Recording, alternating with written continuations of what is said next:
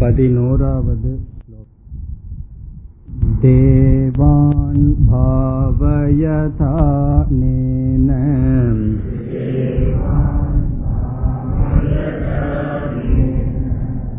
ते देवा भावयन्तु वः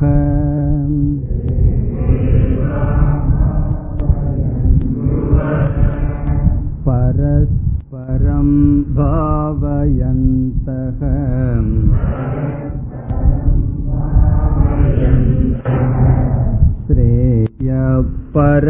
श्रेयपरमवाप्स्यथ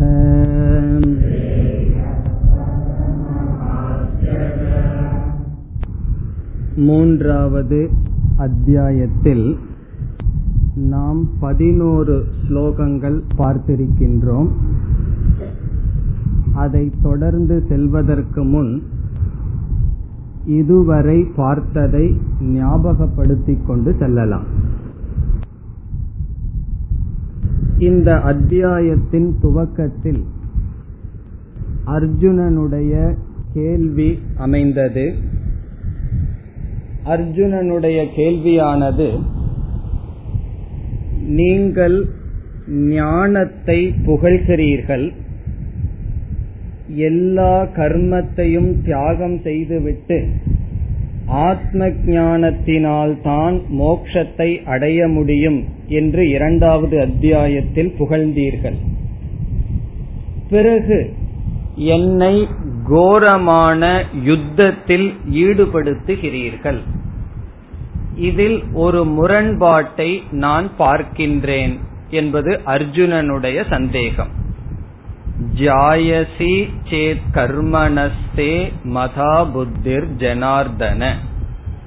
ஞானமானது கர்மத்தை விட உயர்ந்தது என்றால் என்னை ஏன் கோரமான கர்மத்தில் ஈடுபடுத்துகிறீர்கள் என்பது கேள்வி. அதற்கு மூன்றாவது ஸ்லோகத்திலிருந்து பகவான் பதில் கூறுகின்றார் லோகேஸ்மின் திவிதா நிஷ்டா புரா புரோக்தா மயா. பகவானுடைய பதில் நான் இரண்டு விதமான வாழ்க்கை முறையை உலகத்துக்கு அமைத்துக் கொடுத்துள்ளேன். ஒன்று சந்நியாச வாழ்க்கை இனி ஒன்று இல்லற வாழ்க்கை. அல்லது பிரவிற்த்தி மார்க்கம் இனி ஒன்று நிவிருத்தி மார்க்கம் என்று இரண்டு மார்க்கங்கள் அதை நிஷ்டா என்ற சொல்லில் பகவான் குறிப்பிடுகிறார். என்னால் இந்த உலகுக்கு வகுக்கப்பட்டு கொடுத்தது. பிறகு நான் இரண்டு சாதனையையும் இந்த உலகத்துக்கு கொடுத்துள்ளேன். ஒன்று கர்ம யோகம் என்ற சாதனை இனி ஒன்று ஞான யோகம் என்கின்ற சாதனை. இந்த இடத்தில் நான்கு கருத்தை நாம் பார்க்க வேண்டும். இரண்டு வாழ்க்கை முறை இரண்டு சாதனைகள். கர்மயோகம் என்ற சாதனை ஒன்று ஞான யோகம் என்கின்ற சாதனை இனி ஒன்று. பிரவிற்த்தி மார்க்கம் என்கின்ற வாழ்க்கை முறை ஒன்று நிவிருத்தி மார்க்கம் என்கின்ற வாழ்க்கை முறை ஒன்று நான் கொடுத்துள்ளேன். அர்ஜுனன் என்ன புரிந்துள்ளான்? ஒருவன் கடமைகளை துறந்து நிவிருத்தி மார்க்கத்தில் செல்வதே மோக்ஷம் என்று அர்ஜுனன் நினைக்கின்றான். அதற்கு பகவான் கூறுகின்றார் மோக்ஷத்தை நிர்ணயிப்பது எந்த சாதனையை நாம் எடுத்துக்கொள்வோம் என்பதை பொறுத்து இருக்கிறதே தவிர எப்படிப்பட்ட வாழ்க்கை முறையில் நம்மை அமைத்துக் கொண்டோம் என்பதில் இல்லை என்று கூறுகிறார். பிரவருத்தி மார்க்கம் நிவிருத்தி மார்க்கம் என்ற எந்த மார்க்கத்தில் இருந்தாலும் அந்த இரண்டு சாதனையை செய்வதனால் தான் மோட்சத்தை அடைய முடியும். அந்த இரண்டு சாதனை முறையாக கர்மயோகம் ஞான யோகம் என்கின்ற சாதனை. அதை பகவான் கூறி பிறகு அர்ஜுனனுக்கும் அர்ஜுனனை போன்ற சித்த சுத்தி இல்லாத பெரும்பாலான மக்களுக்கு பிரவிற்த்தி மார்க்கத்தில் இருந்து கொண்டு கர்மயோகத்தை செய்வதுதான் முறை என்று நான்காவது ஸ்லோகத்திலிருந்து ஏழாவது ஸ்லோகம் வரை பகவான் கூறிக்கொண்டு வந்தார். என்னென்ன கருத்தை கூறினார் என்றால் செயலை நாம் ஆரம்பிக்காமல் செயலை துறக்க முடியாது என்று கூறினார். நான்காவது ஸ்லோகத்தில் ந கர்மணாம் அனாரம்பாத் நைஷ்கர்மியம் புருஷக அஷ்ணுதே. நம்முடைய கடமையையே துவங்காமல் கடமையை தியாகம் செய்ய முடியாது. கடமையை செய்துதான் கடமையிலிருந்து நாம் விடுபட்டு வர முடியும் என்று கூறி வெறும் சந்நியாசத்தினால் மட்டும் ஒருவன் மோட்சத்தை அடைய முடியாது என்று பகவான் கூறினார். இங்கு கர்ம ஞானம் என்ற சொல்லில் கர்ம யோகம் என்பது ஞான யோகம் என்பது இரண்டு சாதனைகள்.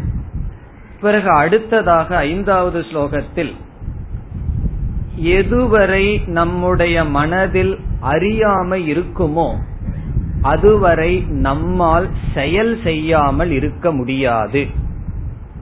இந்த அஜானம் என்பது ஆத்ம அஜானம் ஆத்மாவை பற்றிய அறியாமை நம்முடைய மனதில் இருந்தால் அந்த அறியாமையினுடைய விளைவு என்ன? அனாத்மாவில் நான் என்கின்ற அத்தியாசம். இந்த ஷரீரத்தை நான் என்று எடுத்துக்கொள்வோம். இந்த ஷரீரத்தினுடைய சொரூபம் செயல் செய்தல். இந்த ஷரீரத்தை நாம் என்று எடுத்துக்கொண்டால் அந்த ஷரீரத்தினுடைய சொரூபமாக நாம் இருக்கும் பொழுது நம்மால் அகர்மத்தில் செயலற்று இருக்க முடியாது. ஆகவே ந கஷ்டித் க்ஷணமபி ஜாது திஷ்டதி அகர்ம கிருத்து செயல்படாமல் ஒருவ ஒருவனாலும் இருக்க முடியாது। இந்த இடத்துல எப்படி புரிந்து கொள்ள வேண்டும்? அஜானிகளினால் செயல்படாமல் இருக்க முடியாது। காரணம் என்ன? அவரவர்களுடைய மனதில் இருக்கின்ற சுவாவமானது அவர்களை செயலில் ஈடுபடுத்தி விடும் ஆகவே அறியாமை இருக்கும் வரை நீ செயலில் தான் இருக்க வேண்டும் என்று பகவான் கூறுகிறார். அதை தொடர்ந்து அர்ஜுனன் சிந்தித்தார். மனதில் அஜானம் இருக்கட்டும். இருந்தாலும் நான் என்னுடைய கடமைகளை எல்லாம் துறந்து விடுவேன். செயல்களில் ஈடுபட மாட்டேன் என்று கூறினால் ஆறாவது ஸ்லோகத்தில் பகவான் எச்சரிக்கின்றார். அவ்விதம் நீ செய்தால் நீ எப்படி ஆகிவிடுவாய்? மித்யாச்சார ச உச்சதே. நீ ஒரு மித்தியாச்சாரன் ஆகிவிடுவாய். பொய்யொழுக்கம் உடையவனாக ஆகிவிடுவாய் என்று கூறுகிறார். இங்கு மித்தியாச்சாரக என்றால் வெளி அளவில் செயல்களை துறந்தவனாகவும் மனதில் செயல்களை துறக்காதவனாகவும் நீ இருந்து விடுவாய். வெளியே நீ துறந்தவன் உள்ளுக்குள் துறக்காதவனாக இருப்பாய். அது பொய்யொழுக்கம் என்று கூறுகிறார். நம்முடைய மனம் தூய்மையடைந்ததற்கு பிறகு நம்மை கர்மம் ஒட்டி இருந்தாலும் தோஷம் கிடையாது. மனசெல்லாம் தூய்மை அடைந்து விட்டது. சில கடமைகள் நம்மிடம் இருந்தாலும் தோஷம் கிடையாது. தூய்மை அடையாமல் கர்மத்தை விட்டு விட்டால் தான் தோஷமானது வரும். காரணம் கர்மத்தை விட்டு விட்டால் அல்லது கர்மயோகத்தை விட்டு விட்டால் தூய்மைப்படுத்துவதற்கு வேறு உபாயமே கிடையாது. வேதாந்த விசாரம் நம்மை தூய்மைப்படுத்தாது. தூய்மைப்படுத்தப்பட்ட மனதிற்குத்தான் அது பிரயோஜனத்தை கொடுக்கும். இல்லாவிட்டால் வேதாந்த விசாரம் அல்லது வேதாந்த படிப்பானது அகங்காரத்தை வளர்க்குமே தவிர அகங்காரத்தை நீக்காது. அகங்காரத்துக்கு இனி ஒரு குவாலிபிகேஷன் அகங்காரம் வந்து எனக்கு இது தெரியும் என்று சொல்வதற்கு வேதாந்தம் பயன்படுமே தவிர இந்த அகங்காரத்தை நீக்க வேதாந்தம் பயன்படாது. ஆகவே வேதாந்த விசாரமும் கூட அசுத்தமான மனதை உடையவர்களுக்கு துணை புரியாது. கர்மத்தினால் தான் பக்குவத்தை நாம் அடைந்தாக வேண்டும். ஆகவே பகவான் ஆறாவது ஸ்லோகத்தில் எச்சரிக்கை விடுக்கின்றார். பக்குவம் அடையாமல் கடமைகளை துறக்க கூடாது இவ்விதம் கூறி ஏழாவது ஸ்லோகத்தில் இந்த தலைப்பை முடிவுரை செய்கின்றார். யார் கர்மேந்திரியங்களினால் பற்று இல்லாமல் கர்மத்தை செய்கிறார்களோ அவர்கள் மோக்ஷத்தை அடைவதற்கு தகுதி அடைவார்கள் என்று கூறி முடிக்கின்றார். இவ்விதம் இந்த மூன்றாவது அத்தியாயத்தில் முதல் ஸ்லோகத்திலிருந்து ஏழாவது ஸ்லோகம் வரை அர்ஜுனனுடைய கேள்வியும் அதற்கு பகவானுடைய பதிலும் அமைந்தது. இந்த பதிலினுடைய கடைசியில் என்ன வந்தது? கர்மயோகம் செய்தாக வேண்டும். கர்மயோகத்தினால் தான் ஒருவனுடைய மனதை தூய்மைப்படுத்த முடியும் என்று சொன்னார். உடனே நம்முடைய மனதில் எப்படிப்பட்ட ஆசை வரும்? அந்த கர்மயோகம் என்றால் என்ன? அதை எப்படி செய்ய வேண்டும்? என்ற சந்தேகம் வரும் பொழுது பகவான் ஆரம்பிக்கின்றார். எது கர்மயோகம் என்று எட்டாவது ஸ்லோகத்தில் ஆரம்பித்து பதினாறாவது ஸ்லோகம் வரை கர்மயோகத்தை பகவான் பேசுகின்றார். நாம் இரண்டாவது அத்தியாயத்திலும் சுருக்கமாக கர்மயோகத்தை பார்த்தோம். இந்த இடத்தில் விளக்கமாக கர்மயோகத்தை நாம் பார்த்து கொண்டு வருகின்றோம். இதில் எட்டாவது ஸ்லோகத்தில் கர்மயோகத்தை பற்றி நாம் என்ன பார்த்தோம் என்றால் கர்மயோகம் என்பது எந்த செயலை செய்ய வேண்டும் எந்த செயலை செய்யக்கூடாது என்று பேசுவது. பிறகு செய்கின்ற செயலில் எப்படிப்பட்ட பாவனையுடன் செயலை செய்ய வேண்டும் என்று பேசுவதும் கர்மயோகம். இப்ப கர்மயோகம்ங்கிற தலைப்பை நம்ம மனசுல எப்படி சுருக்கமாக புரிந்து கொள்ள வேண்டும் என்றால் செயலை பற்றியும் செயலுக்கு பின் இருக்கின்ற பாவனையை பற்றியும் பேசுகின்ற சாஸ்திரம் அல்லது தத்துவம் கர்மயோகம். ஆக்ஷன் அண்ட் ஆட்டிடியூட் ஆக்ஷன் செயல் ஆட்டிடியூட் என்றால் பாவனை. அதை பற்றி பேசுவது கர்மயோகம். இப்ப இந்த எட்டாவது ஸ்லோகத்தில் செயலை பற்றி கூறுகிறார் நியதம் குரு கர்மத்துவம். நியதம் கர்ம குரு. எப்படிப்பட்ட செயலை செய்வது கர்மயோகம் என்றால் நியதமான நியதம் என்றால் நம்முடைய கடமைகளை செய்வது அது கர்மயோகம் என்று பகவான் கூறுகிறார். இந்த இடத்துல நம்ம பார்த்தோம் நாம் செய்கின்ற ஒவ்வொரு செயலையும் இரண்டாக பிரிக்கலாம். ஒன்று ராகத்வேஷத்திலிருந்து உருவான செயல்கள். இனி ஒன்று செய்ய வேண்டும் என்கின்ற உணர்வினால் தூண்டி செய்யப்பட்ட செயல்கள். காலையில எழுந்திருக்கிறது முதல் கொண்டு நாம் உறங்கச் செல்லும் வரை நாம் செய்கின்ற செயலை ரெண்டா பிரிச்சிடலாம். இந்த செயலை வந்து என்னுடைய விருப்பு வெறுப்புக்கு உட்பட்டு செய்தனா? அல்லது இந்த செயலை வந்து செய்தாக வேண்டும் என்ற அறிவில் தூண்டப்பட்டு செய்தனா? என்று நாம் பிரிக்கலாம். அப்படி ராகத்வேஷத்தில் தூண்டப்பட்டு செய்கின்ற செயலை விட்டு கர்த்தவிய புத்தி செய்தாக வேண்டும் என்ற அறிவினால் தூண்டப்பட்டு செய்யப்படுகின்ற செயலுக்கு நியதம் கர்ம என்று பெயர். அப்படிப்பட்ட செயலை செய்வது கர்ம யோகம் இந்த இடத்துல நம்ம பார்த்தோம் காமிய கர்ம நிஷித்த கர்ம பிராயசித்த கர்ம நித்திய நெய்மித்திக கர்ம என்றெல்லாம் பல கர்மங்கள் இருக்கின்றது. அதில் நம்முடைய கடமைகளை செய்வதை நித்திய நெய்மித்திக கர்ம என்று சொல்லப்படும். பிறகு காமிய கர்மத்தை குறைத்துக் கொள்ள வேண்டும் என்று பார்த்தோம். நிஷித்த கர்மம் என்றால் செய்யக்கூடாது என்று சாஸ்திரத்தில் சொன்ன கர்மத்தை என்ன செய்ய வேண்டும்? செய்யக்கூடாது விட்டுவிட வேண்டும். சுராம் நபிபே மதுவை அருந்தாதே மாமிசத்தை புசிக்காதே என்ற சாஸ்திரம் எல்லாம் நிஷித்த கர்மம். அதை செய்யக்கூடாது. பிறகு பிராயச்சித்த கர்மத்தையும் நாம் குறைத்து கொள்ள வேண்டும் என்றெல்லாம் இந்த இடத்தில் பார்த்தோம். இப்ப இந்த இடத்தில் நாம் பார்த்த கருத்து என்னவென்றால் நம்முடைய கடமைகளை செய்ய வேண்டும். விருப்பு வெறுப்பினால் தூண்டப்பட்டு செய்கின்ற செயல்களை நாம் தியாகம் செய்ய வேண்டும். அதை எட்டாவது ஸ்லோகத்தில் பார்த்தோம். பிறகு நாம் ஒன்பதாவது ஸ்லோகத்தில் பார்த்தது யஜ்ஞார்த்தாத் கர்மணோன்யத்ர லோகோயம் கர்மபந்தனக. இங்கு பகவான் கர்மத்தினுடைய தன்மையை சொன்னார். இந்த உலகமானது கர்மத்தினால் பந்தப்படுத்தப்படுகிறது. ஒவ்வொரு செயலை செய்ததற்கு பிறகு அந்த செயல் நம்முடைய மனதில் விருப்பு வெறுப்பை பதிய வைத்துக் கொண்டு சென்று விடுகிறது. அப்படி இருக்கையில் எப்படி கர்மமானது நம்மை தூய்மைப்படுத்தும் என்றால் யக்ஞார்த்தம். யக்ஞார்த்தம் என்றால் இறைவனுக்காக.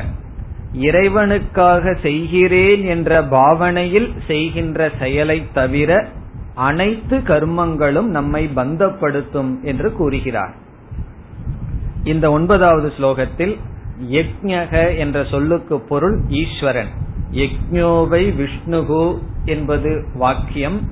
யக்ஞக என்றால் விஷ்ணு அல்லது ஈஸ்வரன். ஈஸ்வரனுக்காக செய்கின்ற செயலை தவிர மற்ற கர்மங்கள் நம்மை பந்தப்படுத்தும் என்று பாவனையை பற்றி பகவான் இந்த ஸ்லோகத்தில் கூறினார்.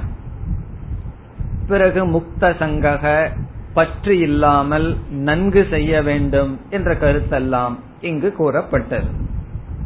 பிறகு பத்தாவது ஸ்லோகத்தில் பஞ்சமகா யஜ்யங்கள் நம்மால் பார்க்கப்பட்டது.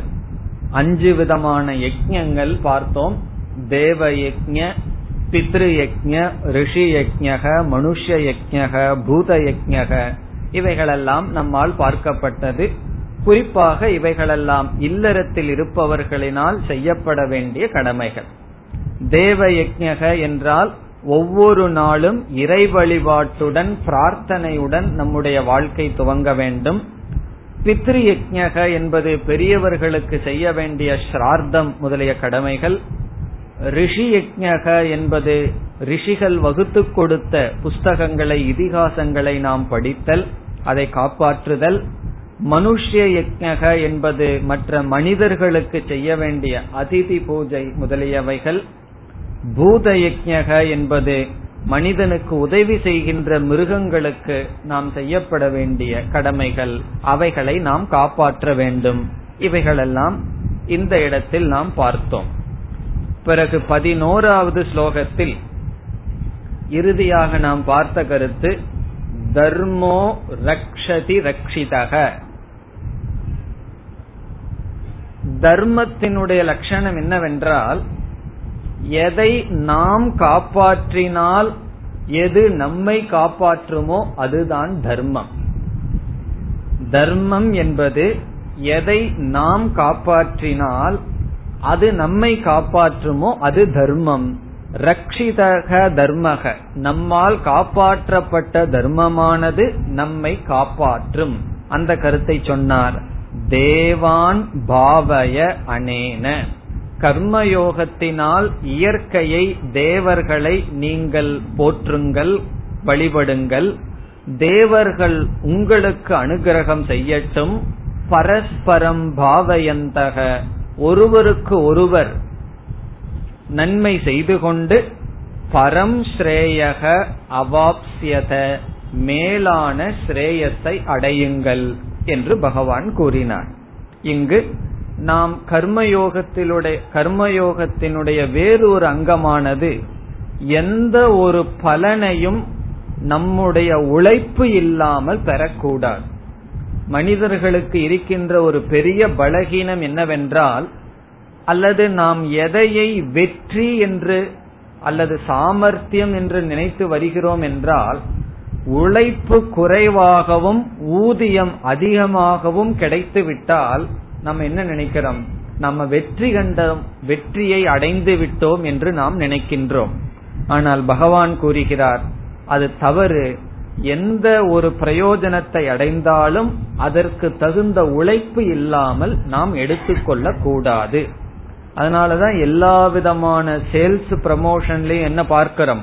ஃப்ரீ அப்படிங்கிற கான்செப்டே எதற்கு வந்திருக்கு? இதை இனாமா தர்றேன் இதை நீங்கள் வாங்குங்கள்னு ஏன் சொல்கிறார்கள் என்றால் அந்த பொருள் என்னுடைய உழைப்பு இல்லாமல் வருகின்றது. அந்த புத்தியை நீக்க வேண்டும். அது கர்மயோகத்திற்கு முரண்பாடான புத்தி. இங்கு பகவான் அதை கூறுகின்றார். எந்த ஒரு பிரயோஜனத்தை நாம் ஒருவரிடம் அடைந்தாலும் நம்மால் முடிந்ததை நாம் செய்ய வேண்டும். பரஸ்பரம் பாவயந்தக. அது கர்மயோகத்தில் இருக்க வேண்டிய ஒரு விதமான பாவனை இதுவரை நாம் சென்ற வகுப்பில் பார்த்தோம் இனி பன்னிரண்டாவது ஸ்லோகம் इष्टान् भोगान् हि वो देवाः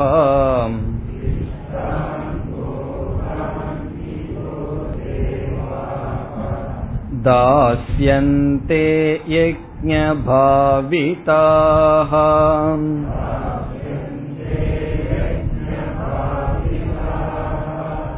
तैर्दत्तानप्रधायैभ्यः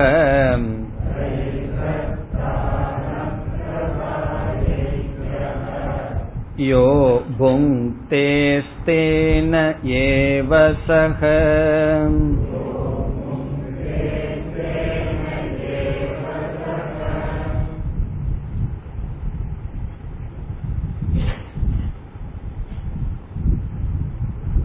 இந்த ஸ்லோகத்தில் காமிய கர்மத்தை ஒருவன் செய்தாலும் அதில் இருக்க வேண்டிய பாவனையை பகவான் பேசுகிறார்.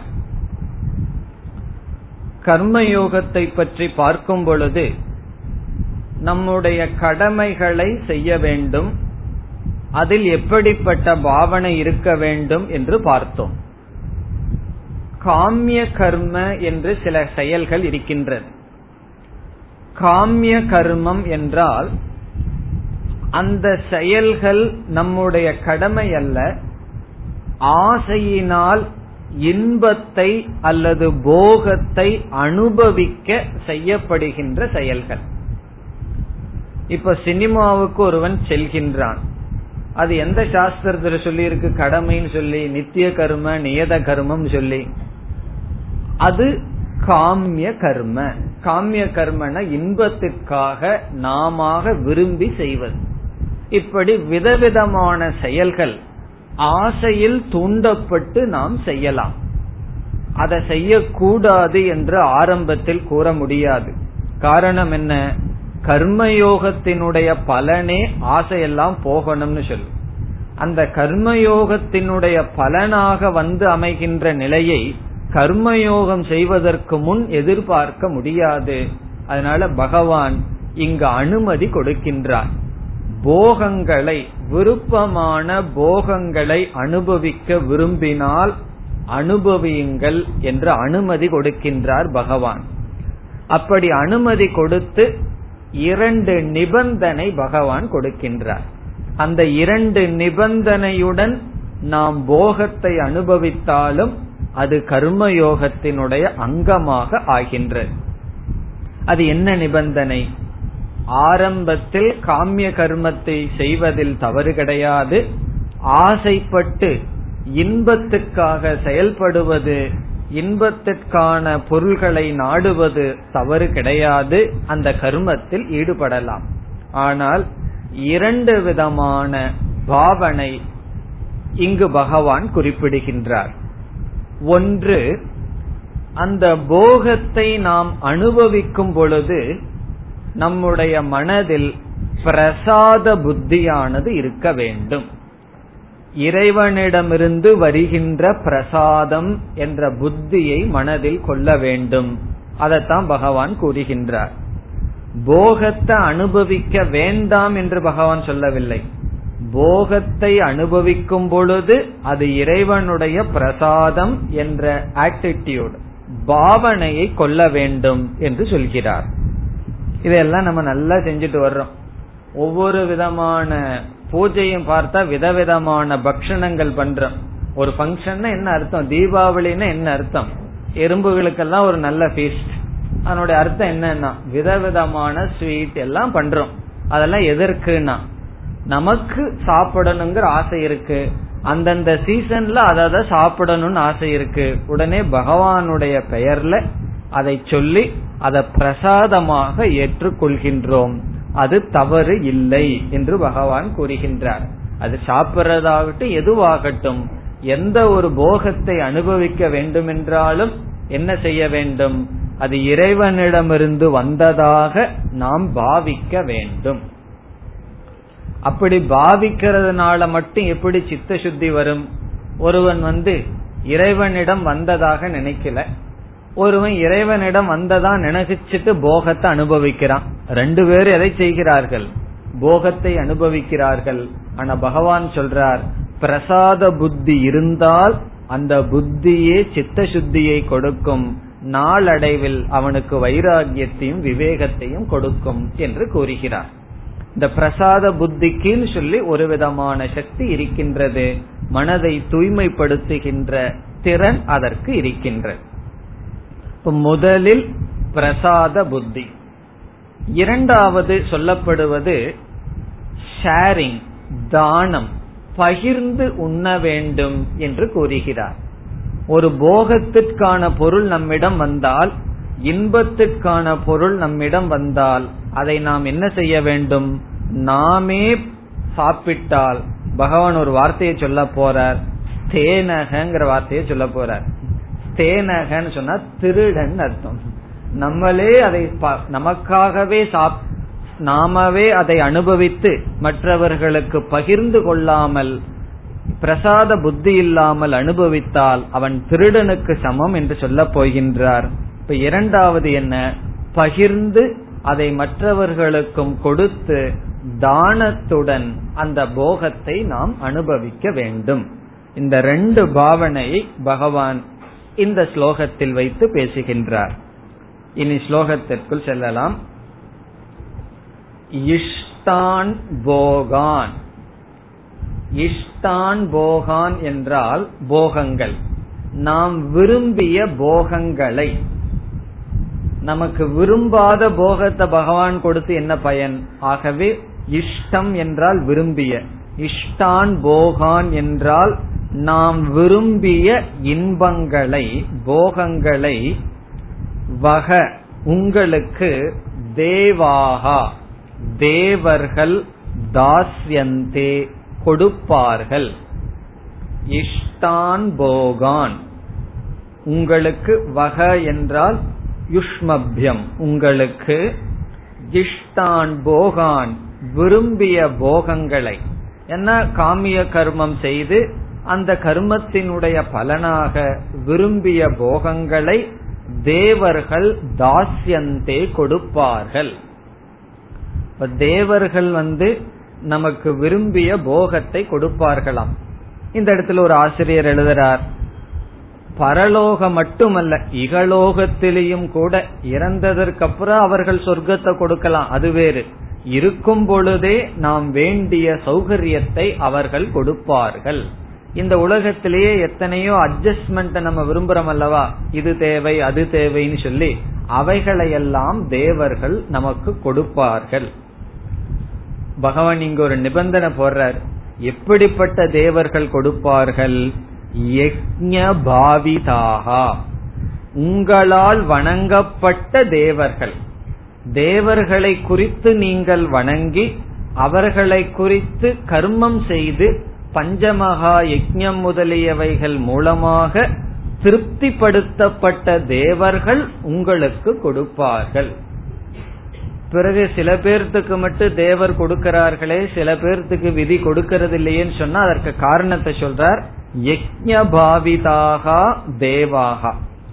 ஸ்ரௌத்த ஸ்மார்த்த யஜ்ஞைகி வேதத்தில் சொன்ன ஸ்மிருதியில் சொன்ன யஜ்ஞங்களினால் பூஜிக்கப்பட்ட தேவர்கள் உங்களுக்கு தேவையான போகங்களை கொடுப்பார்கள். அதெல்லாம் அனுபவிப்பதில் தவறில்லை. பிறகு எப்படி அதை அனுபவிக்க வேண்டுமாம்? தைஹி தத்தான். தைஹி என்றால் தேவர்களினால் தத்தான் கொடுக்கப்பட்ட. தேவர்களினால் கொடுக்கப்பட்ட அந்த போகங்களை தேபியக அவர்களுக்கு. அப்பிரதாய அப்பிரதாய என்றால் அவர்களுக்கு ஆஃபர் செய்யாமல் அவர்களுக்கு நைவேத்தியமாக படைக்காமல் பிரசாத புத்தி இல்லாமல் யக புங்தே யார் அனுபவிக்கிறார்களோ தேவர்கள் கொடுத்த போகங்களை தைஹி தத்தான் அந்த வார்த்தையெல்லாம் சேர்ந்திருக்கு. தைர் தத்தான பிரதாயிபியக. அதை பிரிச்சா எப்படி பிரிக்கணும்? தைஹி தேவைகி தேவர்களினால் தத்தான் போகான் கொடுக்கப்பட்ட போகங்களை அப்பிரதாய அவர்களுக்கு படைக்காமல் அப்பிரதாய என்றால் பிரசாத புத்தி இல்லாமல் அவர்களுக்கு படைத்து பிரசாதமாக பெற்றுக்கொள்ளாமல் யக புங்தே யார் அனுபவிக்கிறார்களோ சக தேனக ஏவ அவர்கள் திருடனுக்கு சமமானவர்கள் என்று கூறுகிறார். ஏவகாரத்தை வேற போடுற திருடர்கள் தான் சொல்லிடுற காரணம் என்ன? அவர்கள் கொடுத்தத அவர்களுக்கே கொடுக்காமல் படைக்காமல் நாம் எடுத்துக்கொண்டால் அது திருடனுக்கு சமம். இதை என்ன புரிஞ்சுக்கணும்னா திருடனுக்கு என்ன தண்டனை கிடைக்குமோ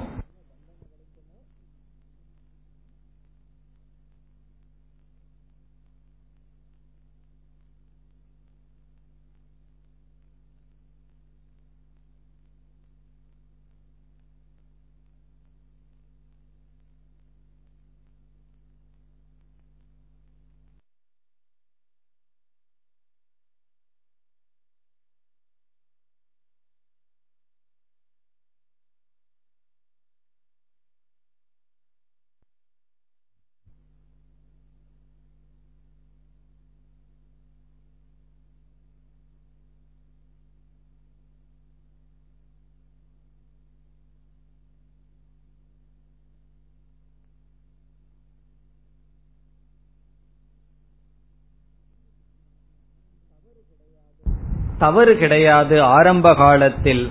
அதை பிரசாத புத்தியுடனும் பகிர்ந்து கொண்டும் நன்றி உணர்வுடனும் அதை நாம் அனுபவிக்க வேண்டும். நம்முடைய மனதில் இருக்கின்ற ஆசைகளை மூன்று படியில தான் நம்ம நீக்க முடியும். முதல் படி என்னன்னு சொன்னா மனதுல எத்தனையோ ஆசைகள் இருக்கு. அந்த ஆசைகள் வந்து தர்மத்துக்கு உட்பட்ட ஆசைகள் சில இருக்கும். தர்மத்துக்கு விருத்தமான ஆசைகள் சில இருக்கும் நம்ம மனசில் இருக்கிற ஆசைகளை எல்லாம் இப்ப ரெண்டு கோடியில பிரிச்சிடலாம். சில ஆசைகள் எல்லாம் தவறு கிடையாது. அதனால தைரியமா சொல்லுவோம் நான் இதை ஆசைப்படுறேன்னு சொல்லி. ஏன்னா அது தர்மத்திற்கு உட்பட்டதாக இருக்கும். பிறகு தர்மத்திற்கு முரண்பாடான சில தவறான ஆசைகள் இருக்கும். அதைத்தான் தப்பு அதர்மம் எல்லாம் சொல்றோம். அதை இல்லெஜிட்டிமேட் டிசையர் அப்படின்னு சொல்றது.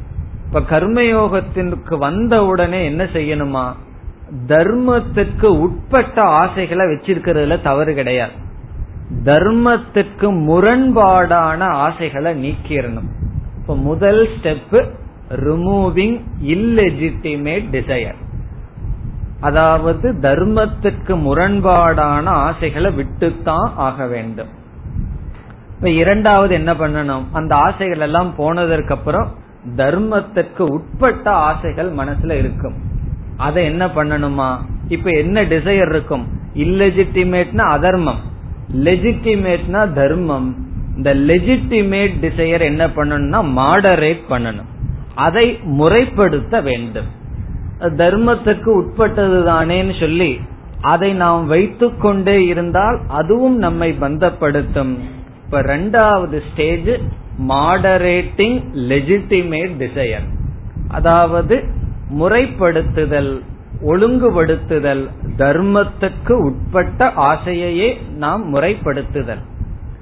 மூன்றாவது ஸ்டேஜ் என்னன்னா converting moderate desire into non binding desire அதாவது முறைப்படுத்தப்பட்ட ஆசையையே பந்தப்படுத்தாத ஆசையாக மாற்ற வேண்டும். அந்த மாற்றம்தான் கர்மயோகத்தினுடைய பலன். கர்மயோகம் என்ன செய்யும்னா மனதுல எத்தனையோ ஆசைகள் இருந்தாலும் அந்த ஆசைகள் எல்லாம் நிறைவேறினாலும் நிறைவேறாவிட்டாலும் சமமான பாவனை நம்முடைய மனதிற்கு வரும். அது ஒரு விதமான சக்தி. அதை பத்தி பேசிடலாம் அதை பத்தி கேட்கலாம். அப்படிப்பட்ட மனோ சக்தி நமக்கு வர வேண்டும். என்ன சக்தினா மனதுல எவ்வளவு ஆசை இருந்தாலும் அது நிறைவேறினா சந்தோஷம். நிறைவேற நிறைவேறாவிட்டாலும் அதே மகிழ்ச்சி. அப்படிப்பட்ட ஒரு மன நிலை மனோதைரியம் இந்த கர்மயோக வாழ்க்கையினுடைய பலன். இப்ப முதல் படி என்ன?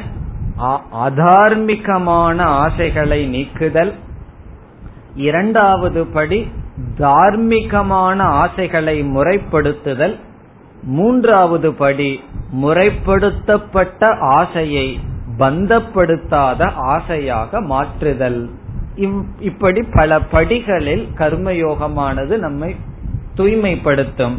அதில் இங்கு பகவான் எந்த படியை சொல்றார்? மாடரேட்டிங் லெஜிட்டிமேட் டிசையர் அது இங்கு சொல்லப்படுகிறது. நம்முடைய ஆசை இருக்கும் அதை நாம் முறைப்படுத்த வேண்டும். அப்படியெல்லாம் செய்தால் பிறகு என்ன வரும்னா மனதிற்கு ஒரு சக்தி வரும். மனதில் என்ன ஆசை இருந்தாலும் அது நிறைவேறினாலும் சரி நிறைவேறாவிட்டாலும் சரி மனதில் சமமான பாவனை நமக்கு வரும். கர்மயோகத்தினுடைய சாரம் இரண்டாவது அத்தியாயத்துல பார்க்கும் பொழுது சமத்துவம் யோக உச்சதே என்று நம்ம பார்த்தோம். அந்த மனநிலை கர்மயோகத்தினுடைய கடைசி அதற்கு இடையில் இருக்கிற ஸ்டெப் எல்லாம் பகவான் கூறிக்கொண்டு வருகின்றார் இனி அடுத்த ஸ்லோகம்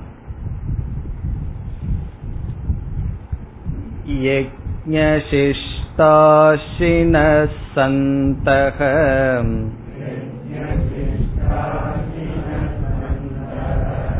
मुच्यन्ते सर्वखिल्बिषैः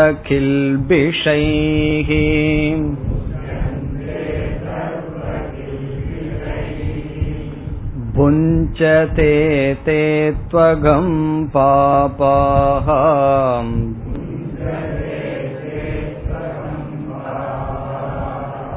ये पचन्त्यात्मकारणात्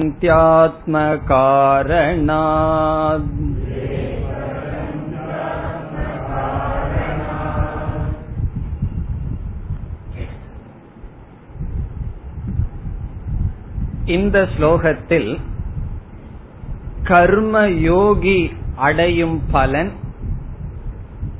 கர்மயோகம் செய்யாதவன் அடையும் பலன். அதை கூறுகின்றார். கர்மயோகத்தை பற்றி பேசி வந்த பகவான் திடீரென்று இடையில் கர்மயோகத்தினுடைய பலனை பகவான் பேசுகின்றார். முதல் வரியில் கர்மயோகி அடைகின்ற பிரயோஜனத்தை கோருகின்றார் இரண்டாவது வரியில் கர்மயோகம் செய்யாதவன கர்மி என்று சொல்லலாம். அல்லது கர்மயோகம் செய்யாதவன் அவன் அடைகின்ற பலன் பேசப்படுகின்றது. என்ன கூறுகின்றார்? சிஷ்ட அசினக. சிஷ்டம் என்றால் மீதியுள்ள லெப்ட் ஓவர் என்று பொருள். சிஷ்டம் என்றால் யஜ்யத்தில் மிஞ்சியது. யாகம் செய்து யஜ்யம் செய்து மீதியானது. அசினக அதை புசிப்பவர்கள். அசினக என்றால் அதை புசிப்பவர்கள் அதை அருந்துபவர்கள் அதை சாப்பிடுபவர்கள். யஜ்யத்தில் மீதியானதை உட்கொள்பவர்கள். சந்தக. அப்படி இருந்து கொண்டு இருப்பவர்கள். சந்தகன இருப்பவர்கள் முச்சியந்தே விடுபடுகிறார்கள். எதிலிருந்து? சர்வ கில்பிஷைகி. எல்லா பாபங்களிலிருந்தும். சர்வம்னா எல்லா. கில்பிஷம்னா பாபம். சர்வ கில்பிஷைகி என்றால் எல்லா பாபங்களிலிருந்தும் விடுதலை அடைகிறார்கள். யார் கர்ம யோகிக்கு பகவான் கொடுக்கின்ற சொல் அல்லது இலக்கணம் யஜ்யம் செய்து அதில் மீதியானதை சாப்பிடுபவர்கள். மற்றவர்களுக்கு கொடுத்து மீதியை சாப்பிடுபவர்கள். அவர்களுக்கு எல்லா விதமான பாபமும் சென்றுவிடும். பிறகு இரண்டாவது வரையில் இருக்கவர்கள் யார்? புஞ்சதே. அனுபவிக்கிறார்கள். கர்மி கர்மயோகம் செய்யாதவர்கள். தே அவர்கள் யார்? பாபாகா. பாபத்தை உடையவர்கள். தனக்காக சமைப்பவர்கள் சொல்ல போறார். எதை அவர்கள் அனுபவிக்கிறார்களாம்? அகம். அகம் என்றால் பாபம். அவர்கள் பாபத்தை சாப்பிடுகிறார்கள். இவர்கள் வந்து யஜ்யம் பண்ணி அதில் இருக்கிற மீதியை சாப்பிடுகிறார்களாம். வேறு சிலர் பாபத்தை சாப்பிடுகிறார்களாம். யார் பாபத்தை போய் சாப்பிடுகிறார்கள்? நம்ம யாராவது பாபத்தை சாப்பிட்டு இருக்கிறவங்கள பார்த்திருக்கிறோமா? ஒருவர் வீட்டுல போனா சாப்பாடை சாப்பிட்டு இருக்கிறவங்கள பார்க்கலாம். யாராவது பாபத்தை சாப்பிட்டு இருக்கிறவங்கள பார்த்திருக்கிறோமா? பகவான் சொல்றார் பார்க்கலாம்ங்கிறார். யார் பாபத்தை சாப்பிடுகிறார்களாம்? ஏ எவர்கள் பச்சந்தி சமைக்கிறார்களோ? யாருக்காகனா? ஆத்ம காரணாத் தனக்காக மட்டும் யார் சமைக்கிறார்களோ? அவர்கள் எதை சாப்பிடுறாங்களா? பாபத்தை சாப்பிடுகிறார்கள். சில பேர் இட்லி செய்யறதா கூட வீட்டுல எவ்வளவு பேர்னு எண்ணி ஒவ்வொருவரிடம் கேட்டுக்குவார்கள் நீ எவ்வளவு இட்லி சாப்பிடுறன்னு சொல்லி கேட்டு கரெக்டா அவ்வளவு இட்லி தான் செய்வார். அப்படியெல்லாம் சில பேர் இருக்கார்கள். சாப்பிடறதுக்கு முன்னாடியே கேட்டு வச்சுக்குவாங்க. நீ இன்னைக்கு எவ்வளவு சாப்பிட போற எவ்வளவு சாப்பிட போறன்னு. சாப்பிடும்போது சட்னி நல்லா இருக்கு ஒன்னு அதிகமா சாப்பிடலாம்னா முடியாது. என்ன முன்னாடியே டிக்ளேர் பண்ணியாச்சு. நான் இவ்வளவுதான் சாப்பிட போறேன்னு சொல்லி. இப்படி எல்லாம் ஆள்க இருக்கு. அவர்கள் இட்லிய சாப்பிட்டாலும் பகவான் என்ன சொல்றார்? பாபத்தை சாப்பிடுகிறார்கள். யார் தனக்காக மட்டும் சமைக்கிறார்களோ அவர்கள் எதை சாப்பிடுறாங்களாம்? அகம். அகம்னா பாபம். அவர்கள் பாபத்தை சாப்பிடுகிறார்கள். புஞ்சதே அனுபவிக்கிறார்கள். இவர்கள் யாருன்னா? கர்மி. கர்மின்னு சொல்லலாம் அல்லது கர்மயோகம் செய்யாதவர்கள். இப்ப கர்மயோகத்தினுடைய முக்கியமான பகுதி ஷேரிங் மற்றவர்களுக்கு கொடுத்து நாம் உணவை உட்கொள்ளுதல் அல்லது பகிர்ந்து கொள்ளுதல். அப்படி இல்லாதவர்கள் பாபத்தை சமைக்கிறார்கள் அல்லது பாபத்தை சாப்பிடுகிறார்கள். இனி மீண்டும் முதல் வரிக்கு வந்தால் யஜ்யசிஷ்டாசினகன் சொன்னார். அசினக சாப்பிடுபவர்கள் யஜ்யசிஷ்டக என்றால் பஞ்சமகா யஜ்யத்தை எடுத்துக்கொள்ளலாம். அதைத்தான் சங்கராச்சாரியார் எடுத்துக்கொள்கின்றார் ஐந்து விதமான யாகங்களை செய்து அந்த யாகங்களினுடைய பலனாக எது மீதி இருக்கின்றதோ அதை யார் உட்கொள்கிறார்களோ அவர்கள் கர்மயோகி அவர்கள் எல்லா பாபத்திலிருந்தும் விடுதலை அடைகிறார்கள். அல்லது கர்ம யோகியாக இல்லற வாழ்க்கையில் இருப்பவர்களுக்கு கிரகஸ்த ஆசிரமத்தில் இருப்பவர்களுக்கு ஒரு கடமை மற்ற ஆசிரமத்தில் இருப்பவர்களுக்கு உணவு கொடுக்க வேண்டும் என்பது. ஒரு பிரம்மச்சாரி வானப்பிரஸ்தன் சந்நியாசி இவர்களுக்கு உணவு கொடுக்க வேண்டும். அப்படி உணவை கொடுத்து அல்லது அதிதி. அதித்தின்னு சொன்னா வீட்டுல யாராவது கெஸ்ட் வந்தா அவர்கள் இப்படி மற்றவர்களுக்கு கொடுத்து அதனுடைய மீதியை யார் உட்கொள்கிறார்களோ? யஜ்ஞசிஷ்டா சினசந்தக முச்சந்தே. விடுதலை அடைகிறார்கள். சர்வ கில்பிஷைகி. எல்லா பாபங்களிலிருந்தும். எதற்கு பகவான் எல்லா பாவம் சொல்றார் என்றால் இங்க பாவத்தையும் விதவிதமாக பிரிப்பார்கள். நாம தெரிந்து செய்கின்ற பாவம் சில பாவமெல்லாம் நம்முடைய பிரமாதக கவனக்குறைவினால் வந்துவிடும். அப்படி தெரிந்தோ தெரியாமலேயோ கவனக்குறைவினாலேயோ எப்படியாவது பாபம் வந்திருந்தால் அந்த பாவங்கள் அனைத்தும் இவ்விதம் வாழ்கின்ற வாழ்க்கை முறையினால் சென்றுவிடும் என்று கூறுகிறார். பிறகு மீண்டும் பாபம் என்றால் என்ன? பாவம் இருந்துட்டு போகட்டுமே என்று நாம் கூறினால் நம்முடைய ஆன்மீக வாழ்க்கைக்கு எது தடையோ அதை பாபம் என்று கூறுகின்றோம். பாவம்னா வேற ஏதோ நம்ம கற்பனை பண்ணிட்டு இருக்க கூடாது.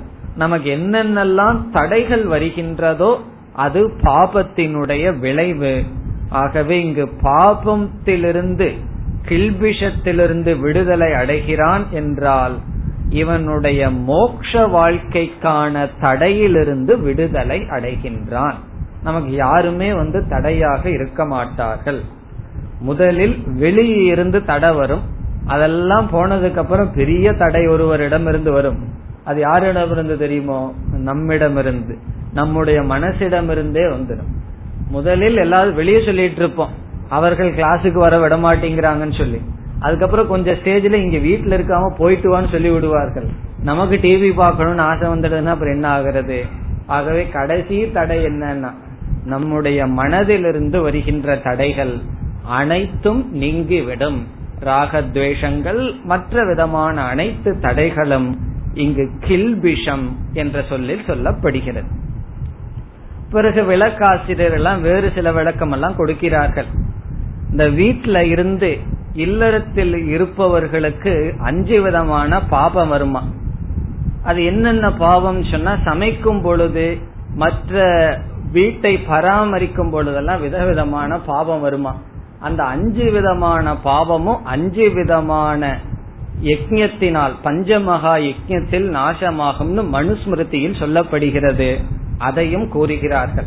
அதை தெரிஞ்சுக்கிறதுக்காக பார்ப்போமே. என்னென்ன பாவம் மனுஸ்மிருதியில சொல்லியிருக்காராம் இதெல்லாம் பார்த்த உடனே பயந்துக்க கூடாது.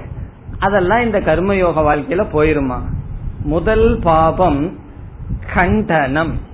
கண்டனம்னா இடித்தல். நீங்க ஏதாவது வாங்கி இடிச்சீங்கன்னு வச்சுக்கோமே அதனால பாவம் வருமா?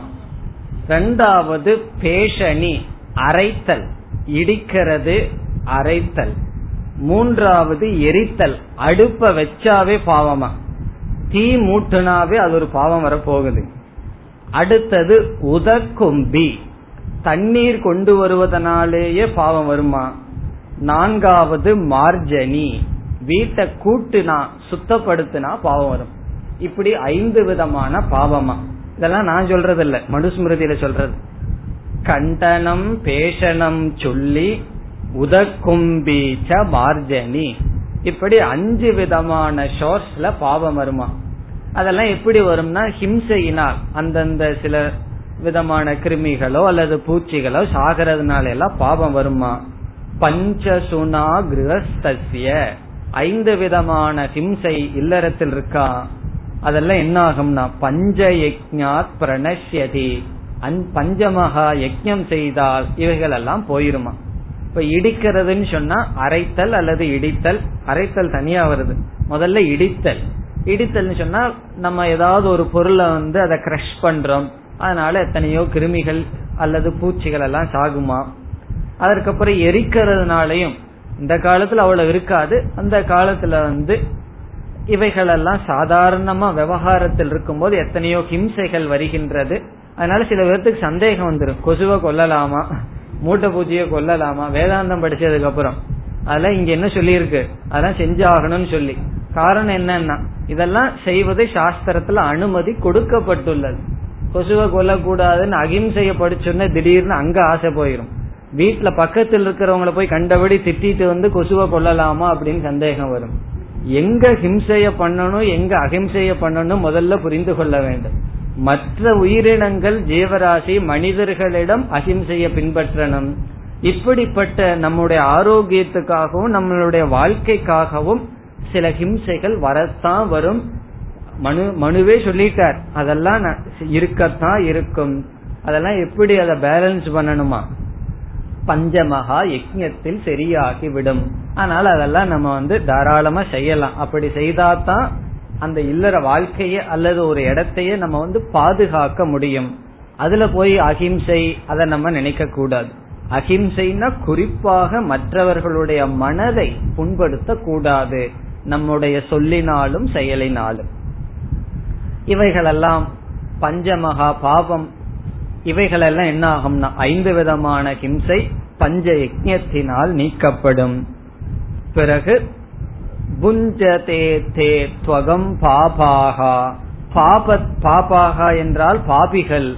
பாபத்தை உடையவர்கள் பாபத்தை அனுபவிக்கிறார்கள் உட்கொள்கிறார்கள். யார் தனக்காகவே சமைக்கிறார்களோ.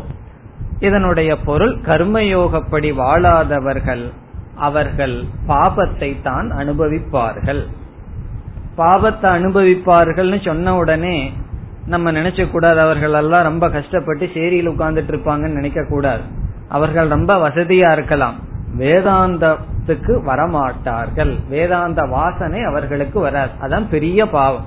பகவான் வந்து ஒருவருக்கு ஒரு பெரிய கஷ்டத்தை கொடுக்கணும்னு என்ன பண்ணிடணும் வேதாந்தத்துக்கு ஒரு அலர்ஜியை கொடுத்தரணும். வேதாந்தம்னா வரக்கூடாதுன்னு சொல்லி கொடுத்தரணும். அதான் பெரிய தடை. காரணம் என்ன? ஒருவன் துக்கப்படுறான். அதற்கான மருந்து சாஸ்திரத்துல இருக்கு. அந்த மருந்து பக்கத்தில் இருக்கு. சில பேர் வீட்டுல புஸ்தகமே பகவத்கீதை இருக்கும். அது என்ன ஆகும்னா பிரயோஜனப்படாம இருக்கும். அதுதான் பகவான் கொடுக்கின்ற தண்டனை. அப்படி நம்ம புரிஞ்சுக்கணும். பாபம் இருக்குன்னா உடனே கஷ்டப்பட்டுட்டு இருப்பான் அர்த்தம் இல்ல. அவன் சம்சாரியாக தொடர்ந்து இருப்பான். மோக்ஷத்திற்கோ ஞானத்திற்கோ வாய்ப்பு இருக்காது இனி அடுத்த ஸ்லோகம் अन्नाद्भवन्ति भूतानि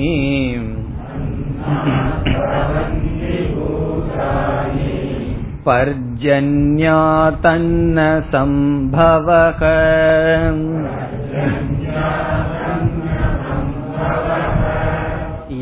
यज्ञाद्भवति पर्जन्यः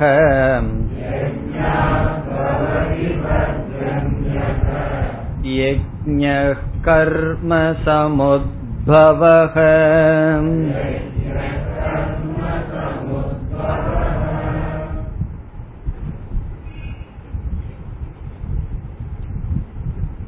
கர்மயோகமானது மோக்ஷத்துக்கு முதல் படி என்று கூறி வந்தார்.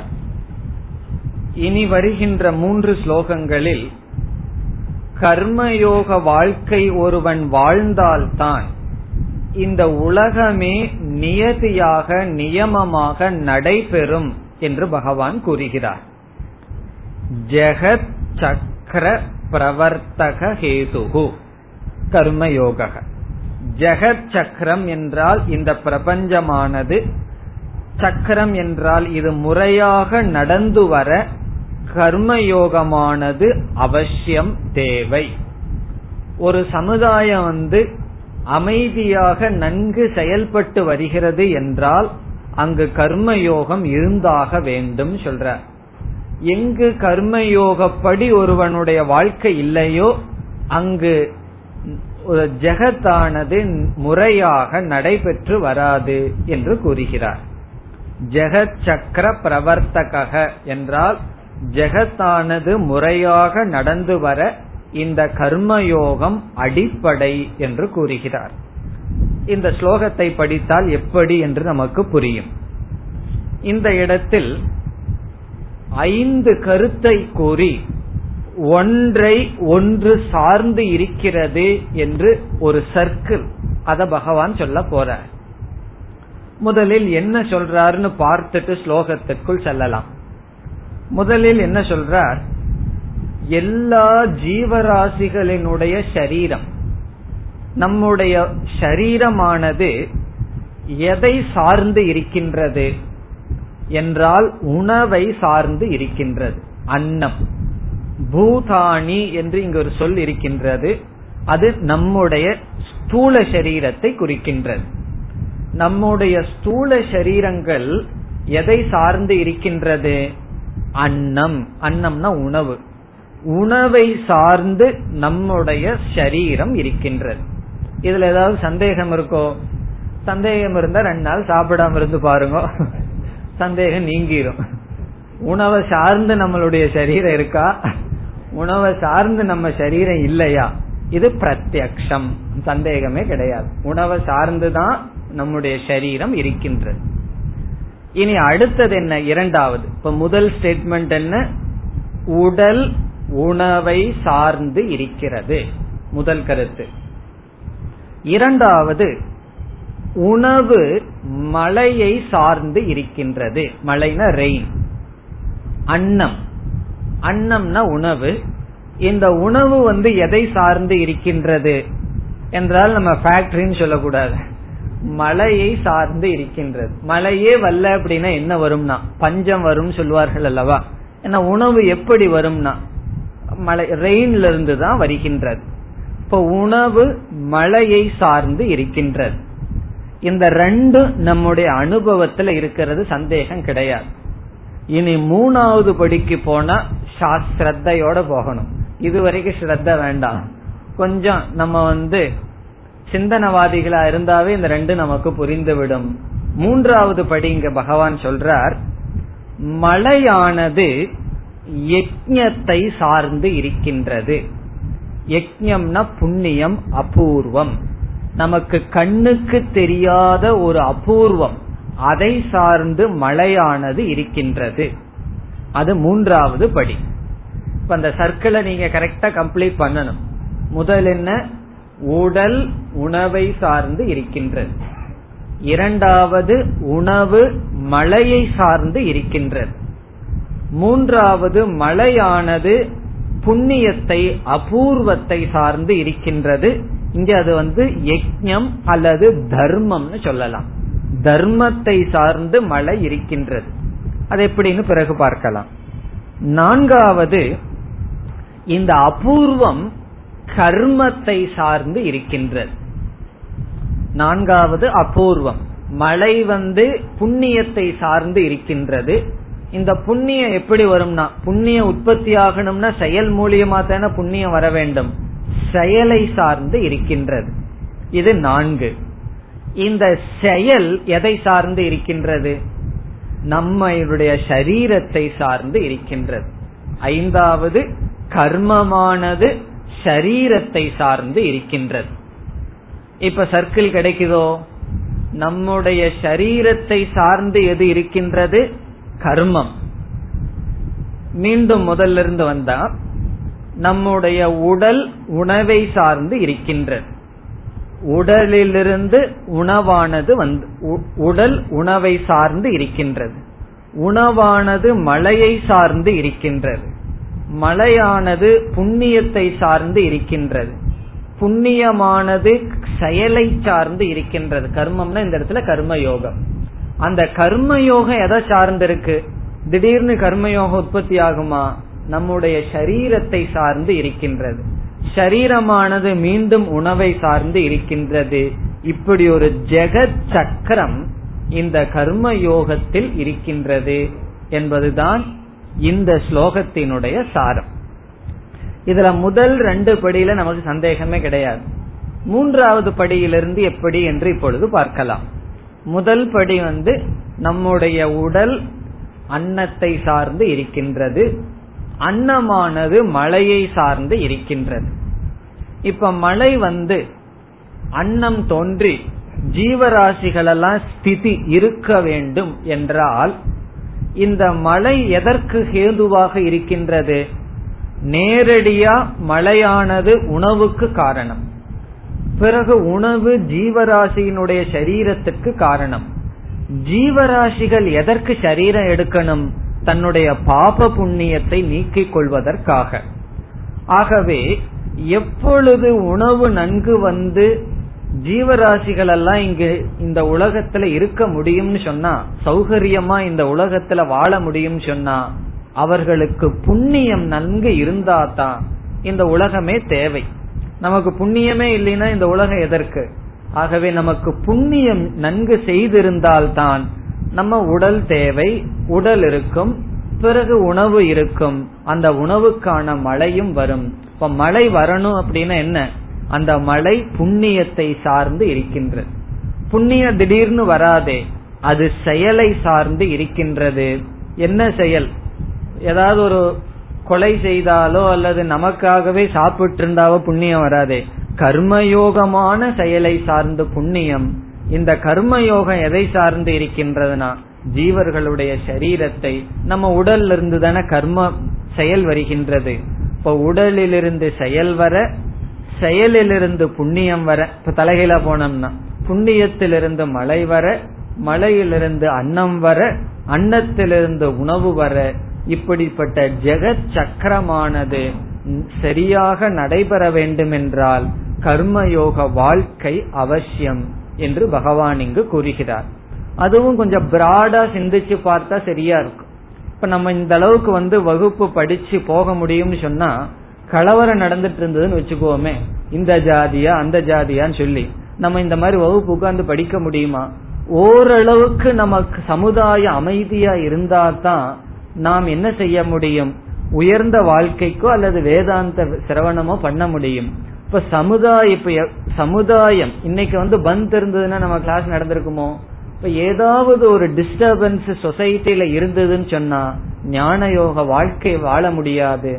ஆகவே சமுதாயத்தினுடைய அமைப்பு அமைதியாக இருந்தால்தான் ஒருவன் ஆன்மீகத்திலேயும் முன்னேற முடியும். அதற்கும் கர்மயோகம் தேவை என்ற நிலைக்கு பகவான் வருகின்றார். மேலும் அடுத்த வகுப்பில் சிந்திக்கலாம். ॐ पूर्णमधपूर्णमिधं पूर्णात् पूर्णमुदच्छते। पूर्णस्य पूर्णमादाय पूर्णमेवावशिष्यते। ॐ शान्ति शान्ति शान्तिः।